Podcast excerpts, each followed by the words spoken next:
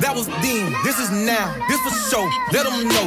Here I go, raise 'em up, raise 'em up. There I go, raise 'em up, raise 'em up. That was them, this is me, this is King. You ain't know. Here I go, Crit Hill, sound like this, my my you.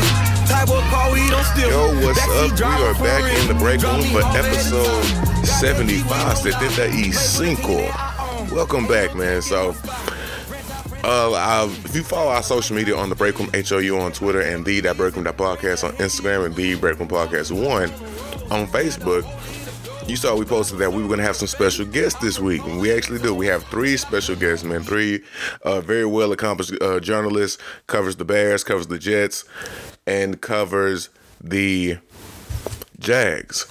So we like thank him, thank them for their time. Uh, we're gonna have Gene Frenette, Rich Cimini, and Alex Shapiro. They're gonna join us pretty soon in the upcoming segments. Uh, pretty much, I want to get started by saying that. So the season is here. The NFL season has started. We are well into our not well into our season, but our season opener just happened this past Thursday with the Lions going against the Chiefs.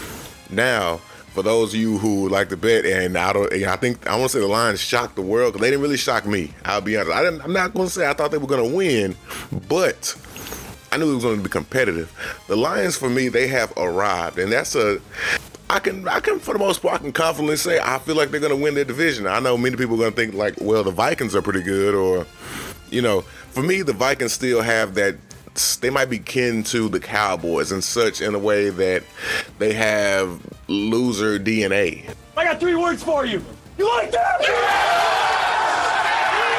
It's just talented roster, but loser in the blood. You know, it's, it's nothing that can really be helped nor changed. It's like, you know, being tall, being short, uh, being big boned, whatever. All that, all that comes into play for them.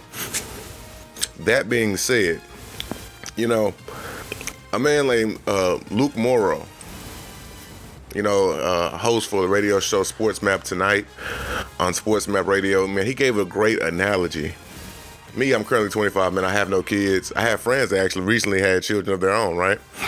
You know, also, you know, everybody has their own cousins, family who have kids, et cetera, et cetera, right? You know, I personally have never raised a child, nor have I, you know, been in like, been in the setting to where like I'm like heavily inputting or just being in close proximity to a small child to where like I'll, you know, be a part of their early development, you know? But, you know, like I said, I have friends who recently have kids and they always say, you know, I don't know what I'm doing or, you know, this is all new to me and I'm just trying to do my best and things like that. And that's all well and good. That's all what you should be doing, you know, but the best advice, what, what Luke was saying in his analogy was that I'm going to borrow it for this because it was just so good. The best thing you can do uh, for a kid is just love them, you know? Love them, just love on them, love them, and support them in what they do positive reinforcement, of course. Scold them when they mess up, obviously, but love on them. Best thing you can do for them. And you know, Jared Goff, that's that's what he's getting in Detroit.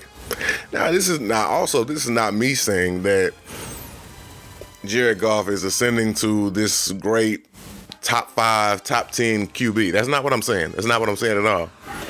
But when he was in Los Angeles, he wasn't getting that love you know, Sean McVay didn't want him. He didn't really, he didn't draft him.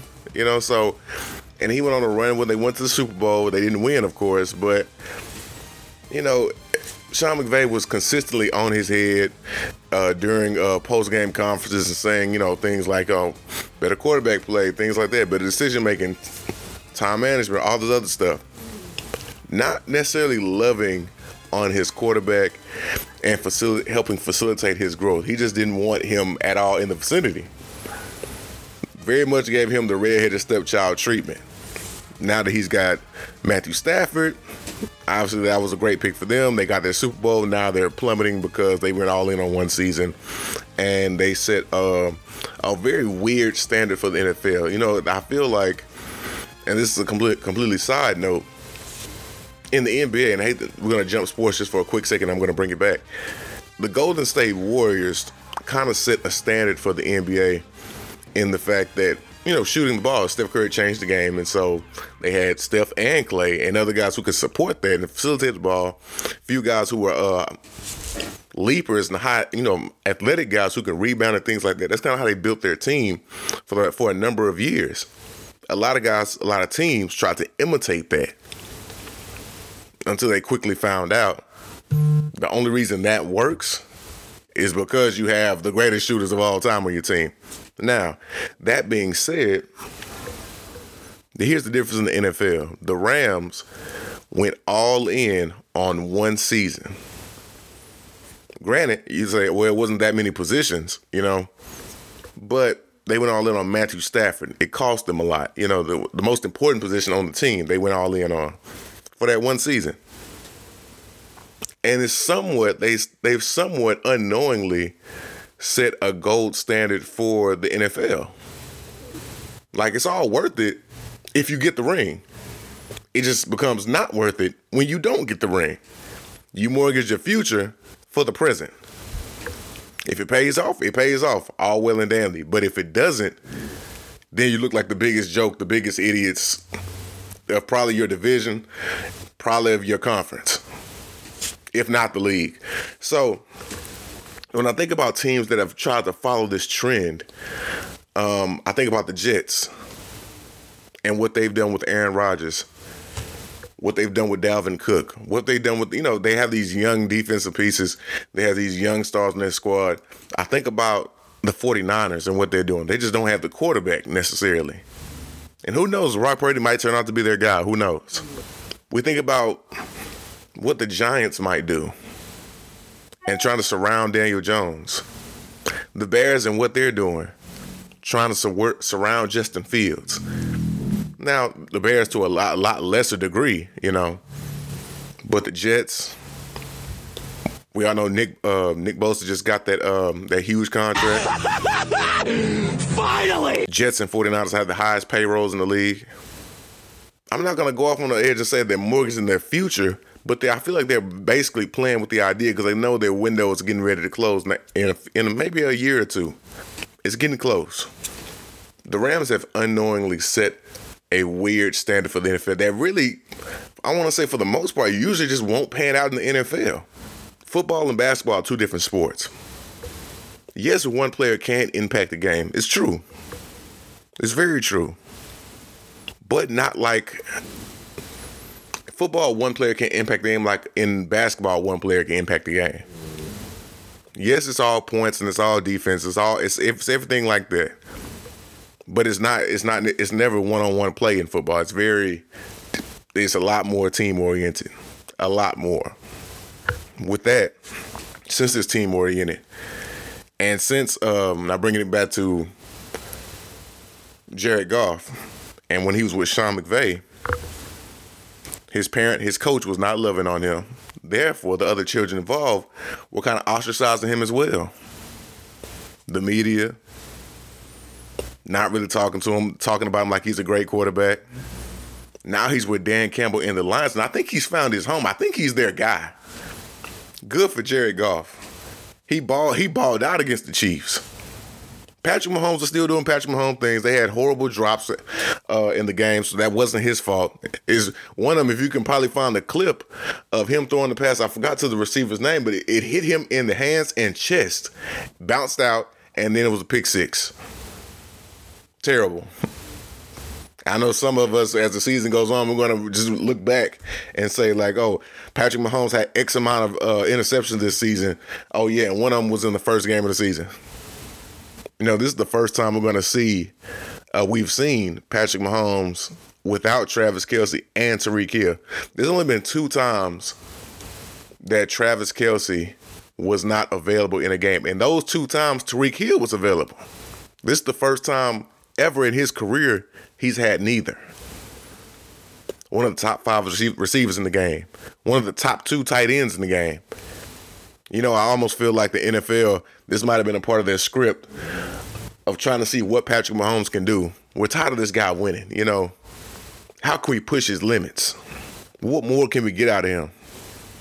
We already got the Madden animation of, you know, run rolling to your right or left, and then you throwing almost laterally to the ground. What more can we see from this guy? It's pretty incredible what we've already seen already, but it's going to get crazier. Man, coming up next, man, we got like I said, we have some great guys coming.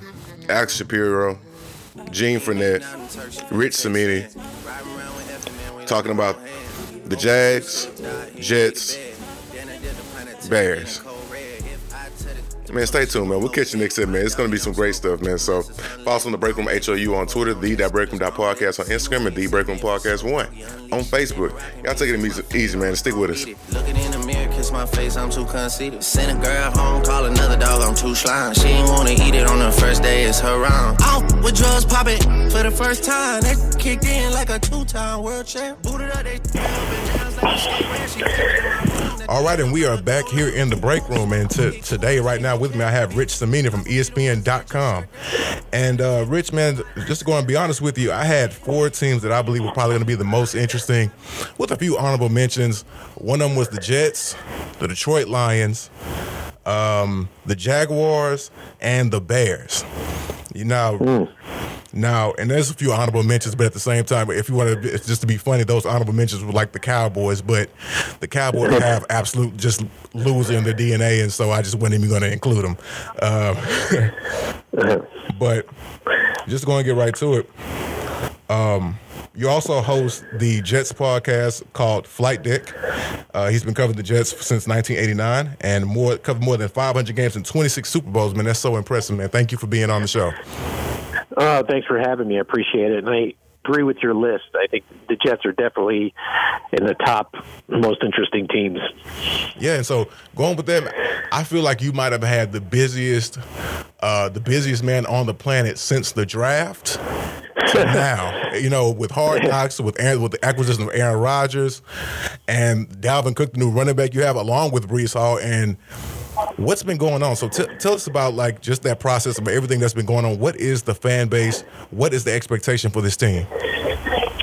Well, it's really been going since probably February when all this Rodgers stuff started. The speculation started way back in February. I think it was even as far back as the Super Bowl. So yeah, it was early February, and uh, so it's seemed like it's been constant since then. The trade, we all knew the trade was going to happen, but then it didn't happen until late April, and uh, I'd like to know. I wish I could figure this out somehow. How many times I've typed the word Aaron Rodgers into my laptop over, over the last over the last five months? Um, it's quite a lot. I've been writing a lot of stories about Aaron Rodgers. Story on Sunday coming on Aaron Rodgers. Another story coming on Monday about Aaron Rodgers. Uh, another one next week. So yeah, it's been pretty hectic. And yeah, so I just wanted to ask a question, like, because a lot of people, your division is tough. We don't even have to go too far into it. You have uh, the reigning defending champs of, of, that division, the Bills. The Patriots aren't necessarily a horrible slouch. Um, now, then you have the Jets, also the Dolphins, who are, I think, probably the biggest dark horse in your division, aside from the Jets, with Tua's health and every health concerns and everything. So, with like I said, with Aaron Rodgers, Hard Knocks, all the attention. Should we really be concerned that the Jets might really usurp the Bills as the dominant force of this division? Well, I think the Jets have a really good chance. I mean, uh, we'll find out where they stack up right away on Monday night when they play the Bills at home. But I think talent, you know, man for man, talent for talent, I think the Jets are as good as any team in the division and maybe even better. I think the Dolphins pr- probably have more frontline talent. I think the Dolphins, we did our ESPN 100 pl- top players in the league. Everyone from ESPN voted on it. And I think the Dolphins had seven players in the top 100. And um, that was, I think, second or third most in the league. With, you know, that's a lot. It was definitely the most of the AFC East. I think the Jets had only four.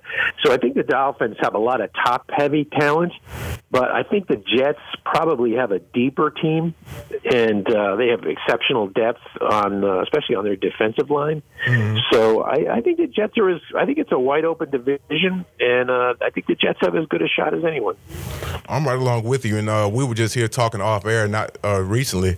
I think one of the other producers was walking around. We were speaking about just what's the standard like in the uh, in the NFL, and they were joking about the go um, the Rams, the LA Rams unknowingly set a standard for the NFL. Meaning, when back when they acquired Matt Stafford, they went all in for one Super Bowl, not even really and not even really uh, thinking about the future, but all in on one season.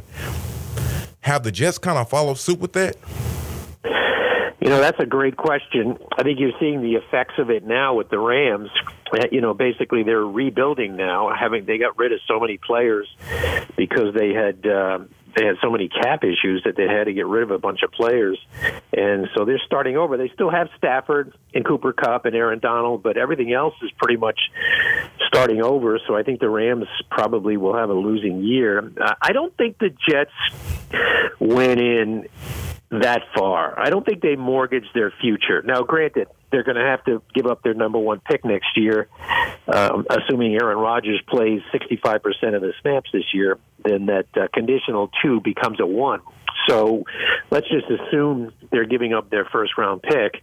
Um, that's a big one to give up for sure. But you know, but other than that, I don't think they've mortgaged their future. And also, Rodgers took a thirty-five million dollar pay cut, which is going to help their salary cap in future years.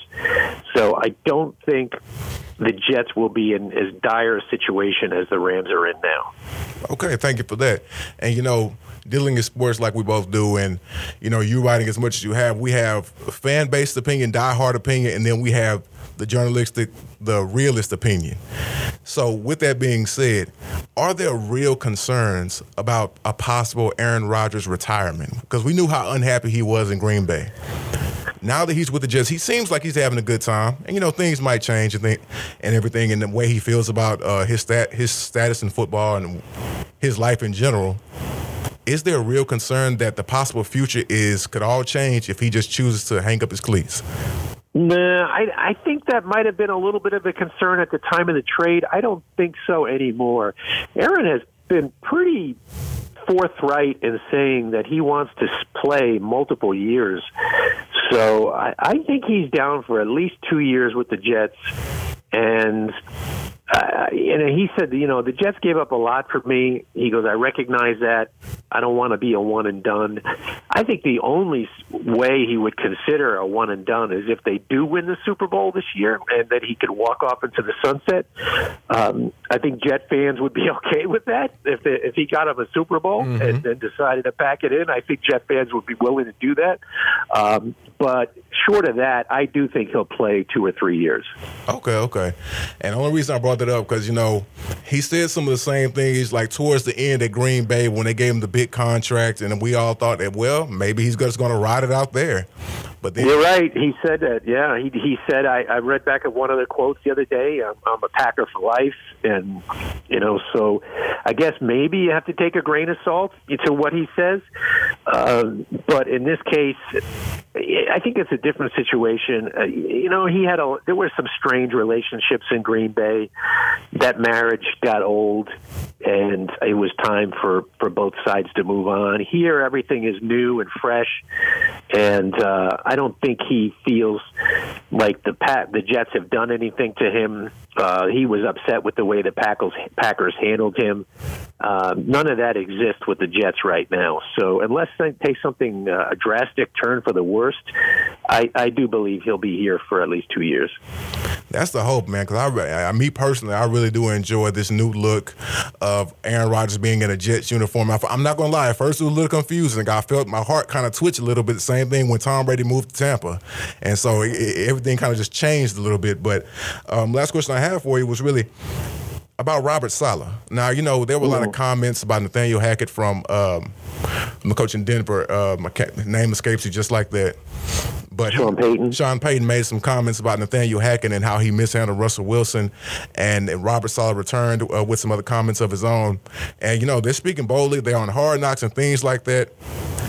Question for you is: Is Robert Saleh's tenure here with the Jets is it tied to what this season can do and what Aaron Rodgers does with them? Yeah, I, I, I would agree with that. Um, clearly, uh, yeah, I mean, he's had two years as the Jets coach. They went from four wins to seven wins. Although last year they lost six in a row at the end of the year, they they should have been in the playoffs, and they basically choked their brains out at the end.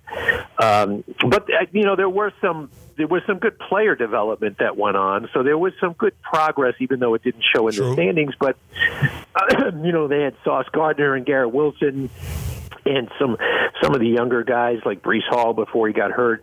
But it's a bottom line business, and he's going to he's got to win this year. I mean, there's no, if they go seven and ten again, I think he's going to be out of a job. You know, uh, does he have to make the playoffs to keep his job? I a lot of people say that, but if they go ten and seven and they don't make it, you know, I think they'd be crazy to fire the guy.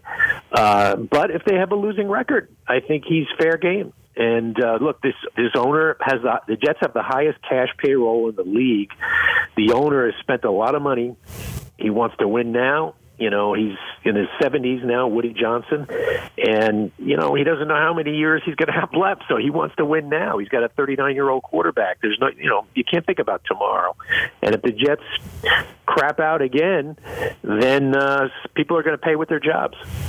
well, man, that's a lot of weight, man. So, um, uh, do you also do you also feel like that this is fair for Robert Saleh? Like, you know, now with the whole thing with Zach Wilson, how that all turned out, because they they spent the pick, so they kind of did what anybody would naturally do with that pick on him. But how he turned out is that his fault? And no, no, I don't. I don't. I wouldn't blame well, I, you know, I wouldn't blame the head coach for that. Uh, I think that was an organizational failure. I think it was uh, clearly not a good pick. Um, I had reservations at the time. I thought they should have traded that pick uh, and kept Sam Darnold. I still think Sam Darnold has a chance to be a decent quarterback. Uh, they could have traded that second pick for a just a, a boatload of draft picks, and that was a crazy good draft, if you recall. Mm-hmm. You know, the mm-hmm. guys in that draft were like, you know, Ja'Marr Chase and Penei Sewell and Micah Parsons. I mean, it, that draft was loaded. The Jets could have got maybe two of those guys. Instead, they draft Wilson, who had one good year at BYU against a very soft schedule in a COVID year, and they threw him into the starting job, and, and he was clearly overwhelmed for two years. Maybe there's a chance he can turn his career around by watching Rodgers and sitting on the bench, but that was an organizational failure from the top on down, and they were lucky to get a guy like Aaron Rodgers because if they had to go with Zach Wilson again this year, they they'd all be in hot water. Oh, definitely, man. And I really agree with you on the Jets, man. They're so such an interesting team to watch, and I'm so happy that Hard Knocks decided, decided to follow them this season. Uh, yeah.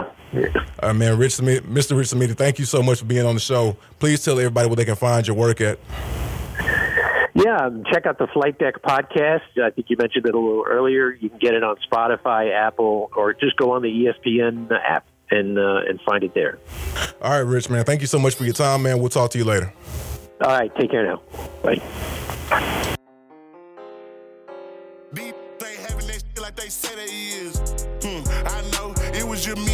at the we was hitting good going for. Ayy, hmm, and if you ain't know, we was pushing that beef for show. That shit in my veins, i been feeling like. If my pockets get low, better come off.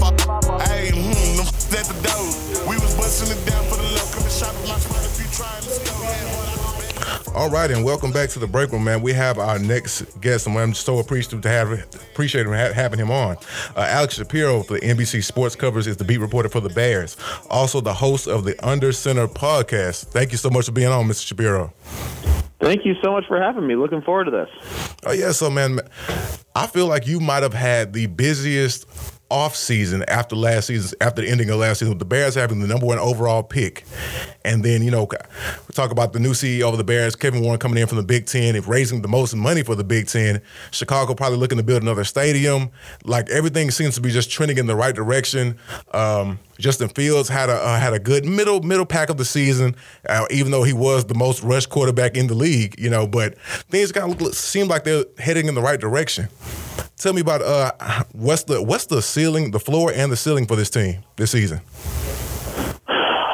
That, that's the million dollar question, man. Um, honestly, the floor is maybe they win a couple more games. Maybe it's a four or five win season. You know, I think Justin Fields has what it takes to take the next step in his development and has what it takes to improve passer, and that's what's really required out of out of him, right? He you mentioned it; he's a great rusher, but we need to see more out of the passing game. Uh, adding DJ Moore is a huge help. I think Chase Claypool is in line to have a big season this year with a full offseason under, under his belt to learn the offense, more time to get familiar with Justin Fields. Mm-hmm. So I think that will help. But I have some real questions about the offensive line still.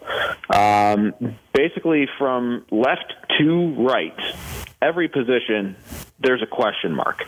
Um, and if the Bears can't protect Justin Fields any better this season than they did last season, I mean, those other things might not matter, right? He needs time to throw the ball.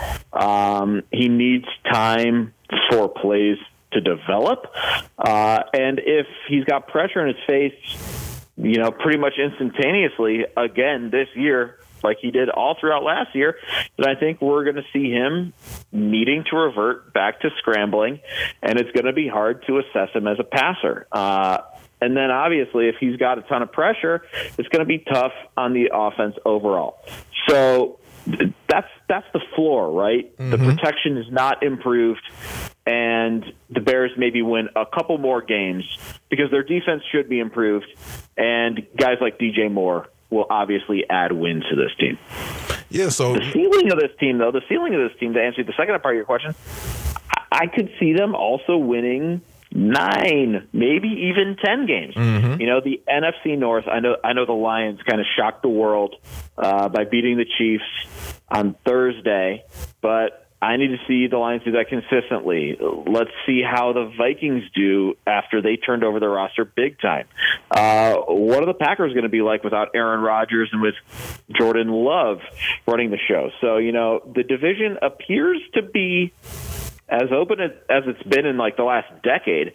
So the thinking in Halas Hall is why not us? Why can't we step up uh, and, and make a little noise?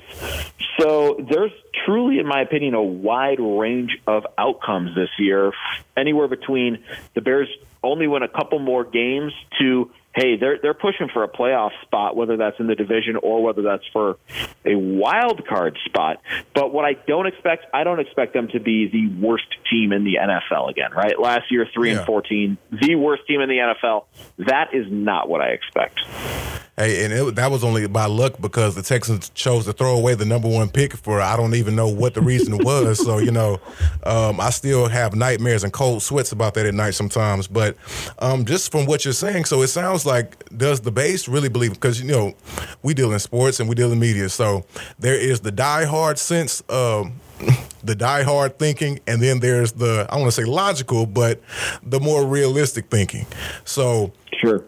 Is there is is Justin Fields the quarterback of the future, or is this he's kind of running on his last legs? You know, I don't want to say he's running on his last legs. Like I said, I do think he has what it takes to take that step forward and to prove he can be the face of this franchise for the next decade. But he does need to prove it, right? Mm-hmm. There needs to be an increase in his processing speed going through his progressions.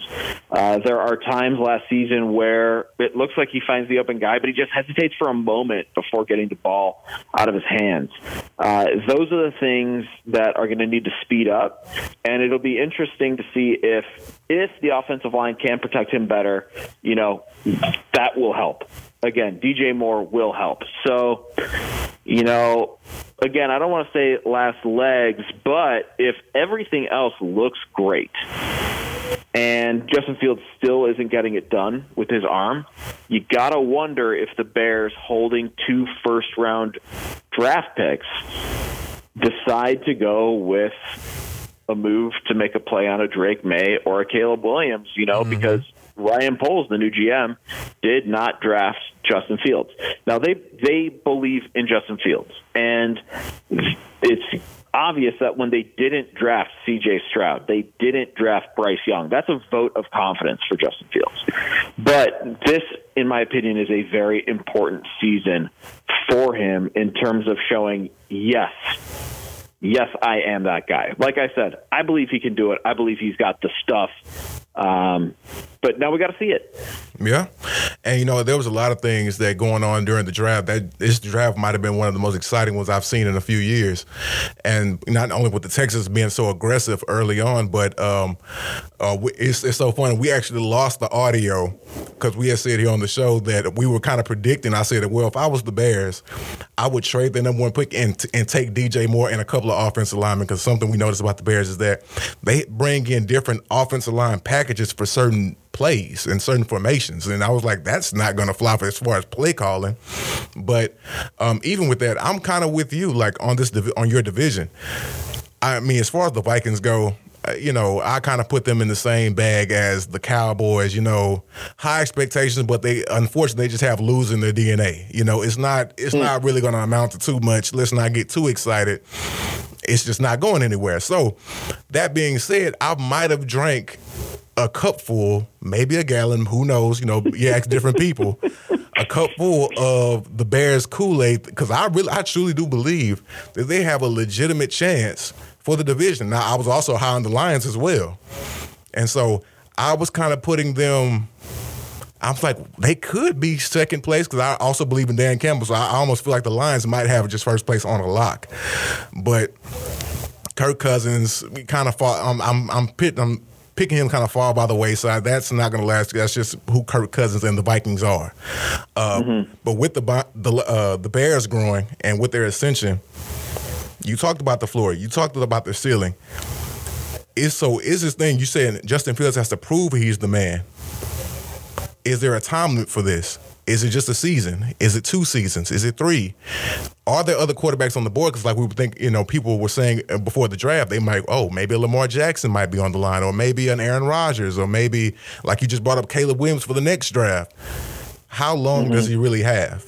Or is this do or is this do it like you said, maybe not on his last leg this season, but one, two years? I think he needs to show growth this season.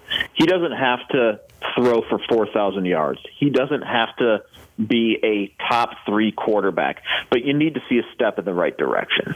You know, Baby. as long as they are seeing some growth, they can point to progress. They can look at the beginning of 2022 and the end of 2023, and there's, you know, measurable growth. I think Justin Fields is the guy to stay. But if, you know, like I said, the protection holds up. DJ Moore, we know what DJ Moore does, right? Mm-hmm. And he will continue to do DJ Moore things. If everything else around Fields looks noticeably better, but Fields does not look noticeably better, that's when I think the Bears are going to start considering making a change.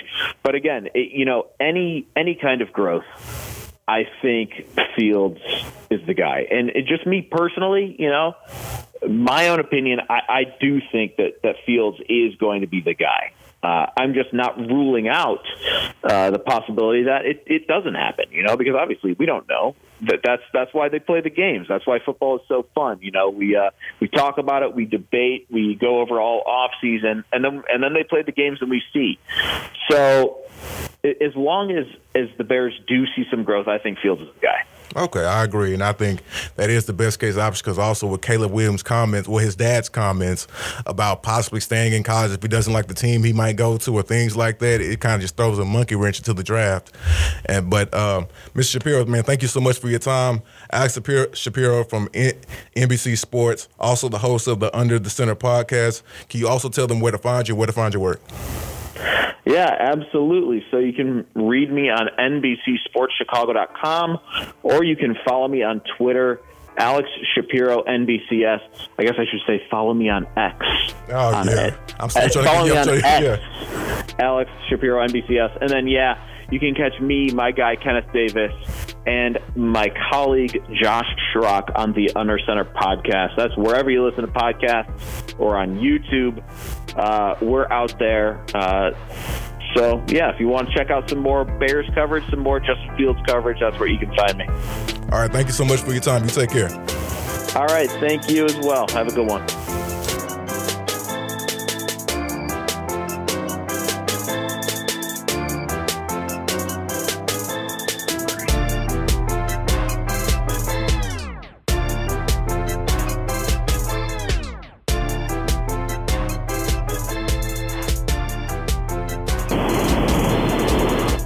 Welcome back to the break room, and I am here with a special guest, Gene Frenette, the sports columnist at the Florida Times Union in Jacksonville.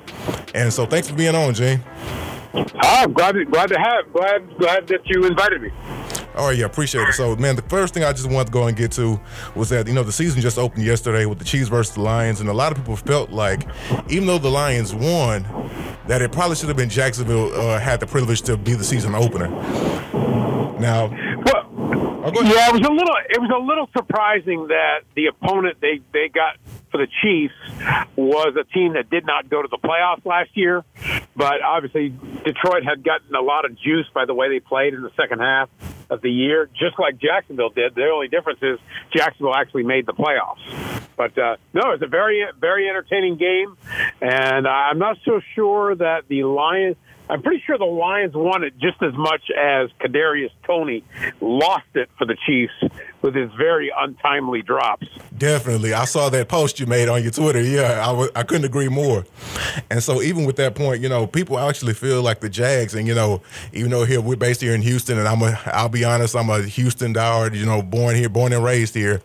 Uh, I, I can't go against the grain with this, and the Jags have the best chance not only to win the AFC South, but I would almost say the way they played the Chiefs in the playoffs just last year, they have a legit chance to for AFC championship appearance, maybe win. Yeah, that's.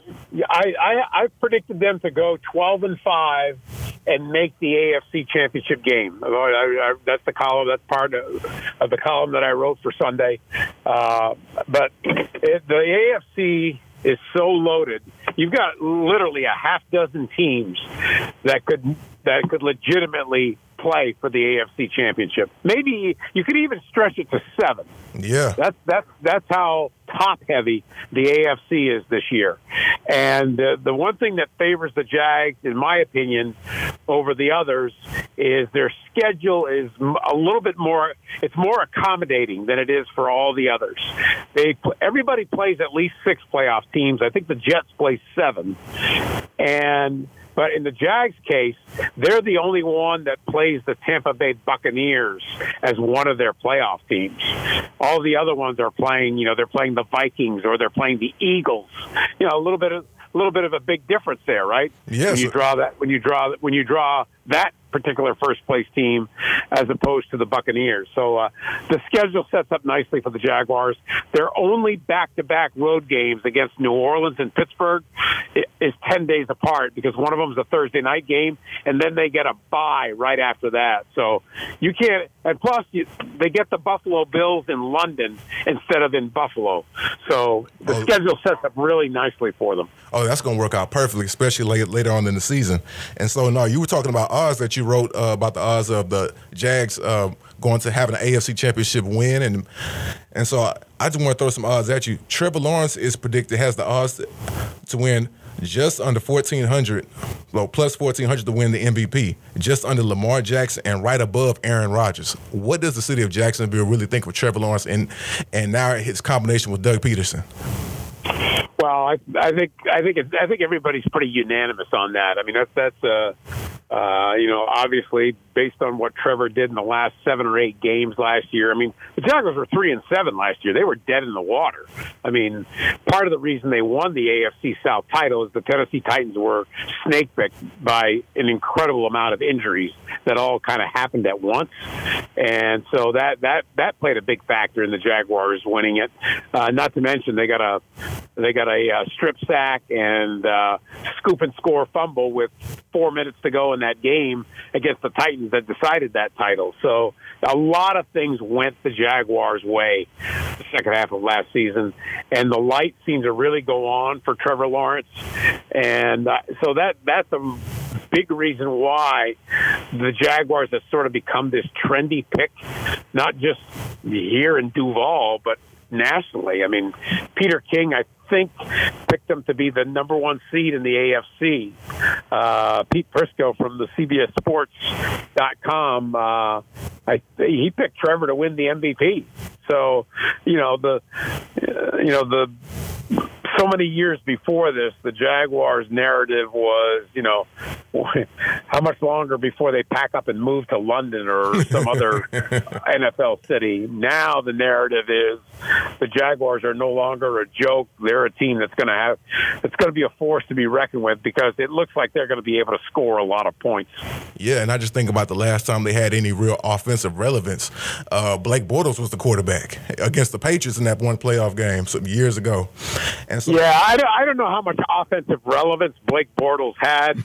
that that particular run to the AFC title game was carried on the backs of a defense that scored seven defensive touchdowns that year and had another defensive touchdown in a playoff win over the Steelers.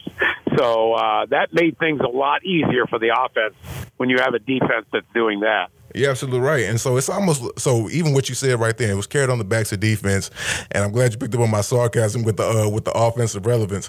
Um, now it's almost like their identities have switched. Now, like it's more offense based because now you have Christian Kirk who just broke his uh, 1100 plus yard season for the first time in his career, and now you're getting back Calvin Ridley from suspension, and so now you have Trevor Lawrence and like you say Doug Pederson. Uh, now everything's kind of just moving in the right direction. So I know you were talking about the growth of the team, the development, and what you uh, what is predicted for them this season. Um, is there any sort of ceiling there for this team, really, or is there? Um, and what is the what's the worst possible outcome? I could guess would be a bad season, but um, what would be satisfactory? Would it be? Uh, I I think I, I think a minimum. I, let's start with the floor. Okay, let's start with the floor. I think the floor is ten wins. Okay. Some people might say nine, but I, I would say the floor would be ten. Now, granted, this is assuming reasonably good health, right? I mean, yeah, we don't. Yeah, definitely. We have no idea what's going to happen in terms of injuries or anything like that. But yeah, I, I think the Jaguars uh, at minimum would will will win ten games, and I think twelve and five is more like it. And I, I see them winning the division by a minimum three games. You know, Houston and Indianapolis, you know, you're starting rookie quarterbacks in both in both instances. Uh, Tennessee, yeah, they don't know they don't know how much longer they want to hang on with with Tannehill as their quarterback. You know, they seem to want to wanting to move on, but they're not ready yet. They're not sure that Malik Willis or Will Levis is ready for that. So, and you know, how many more seasons can you really get out of Derrick Henry where he's, you know, doing 350 carries, 13, 1400 yards? Maybe one year more, two years tops. So, you know, uh, the planets are aligning perfectly for the Jaguars to dominate that division for the next few years, in my opinion. I don't know if it'll be a dominance like Peyton Manning had in the AFC South in the 2000s, because the uh, the Colts went to the playoffs every year for nine straight years in the AFC South. Mm-hmm. They won seven titles and they were a wild card two other times. I don't know that the Jaguars will will do that, but I do expect them for the next two, three, maybe four years to really own that division. Oh, definitely. The AFC, the rest of the AFC South compared to the Jaguars is moving in, in at wheelchair speed, and so. Uh, but last question I have for you, man. Thanks for coming on. So, last year Brian Daboll won the uh, Coach of the Year, which you know we congratulate him. The Giants had an astounding season, I think I can honestly say almost nobody expected them to be as good as they were. And as far as Daniel Jones and Saquon Barkley, we expected health and things like that. You know, I almost assume for me, you know, since we're in radio, we're based in opinion and things like that. Now, I know you're a journalist, so you got to base everything in fact. But for me, I always thought that, you know, the Giants kind of had that cowboy syndrome, the uh, the loser DNA, like uh, without, especially without Eli Manning being there anymore. But since Brian Daboll won, and like I spoke about Doug Pederson earlier, in his short time, uh, in his short time there in Jacksonville, he's now uh, elevated Trevor Lawrence. He's he's elevated the entire offense of the team. You talked about the floor yeah, I mean, just now. You talked about the floor yeah, I mean, now. What? Yeah, I mean Doug Doug Pederson has you know totally changed the culture in Jacksonville. I mean every everybody's well aware of the disaster it was when Urban Meyer was there in 2021. But uh, what? Yeah, I mean, listen, The, Jaguars have got the formula now. They've got the head coach and they've got the quarterback. Those that's your two-headed monster in the NFL that you need to be a Super Bowl contender. It doesn't mean you're going to win the Super Bowl. It just means you've got a chance that you're going to you're going to be in the hunt. And that's all that's all you can really ask for because there's no such thing as a sure thing in the NFL. I mean, there's just there's too many factors, but injuries being the primary thing. All you're asking for is a chance, and the Jaguars have an offense. And let, let's face it, in the NFL these days, would you rather have a top 10 offense or a top 10 defense? Well, obviously you'd much rather have a top 10 offense because that's what gets you that's what gets you into the postseason. In the last 5 years, 48 out of the 58 teams that have scored 400 or more points have been to the playoffs in the last 5 years. 3 of them have won Super Bowls. So, you know, that's where it's at. It's nice to have a great defense like the 49ers got, but if you have a choice between the two, you'd much rather have an explosive offense than a shutdown defense in this in this NFL age. I appreciate that information, Gene. And can you tell everybody where to find your work? Uh, I am on X, formerly known as Twitter, uh, at at Gene Frenette. Uh, and uh, uh, and on, as far as my work in the in the newspaper, you can just go to jacksonville.com and find it there. All right, Mr. Frenette, man. Thank you so much for your time, man. We'll be reading your stuff soon. Take care. Okay. Thanks for having me. All right. Bye bye. just flying in the nebula. And it might not be such a bad idea if I never went home again. See, it might not be such a bad idea if I never went home again. Don't you cry, little baby, little baby. It'll be alright. Don't you cry, little baby. It's gonna, it'll be alright.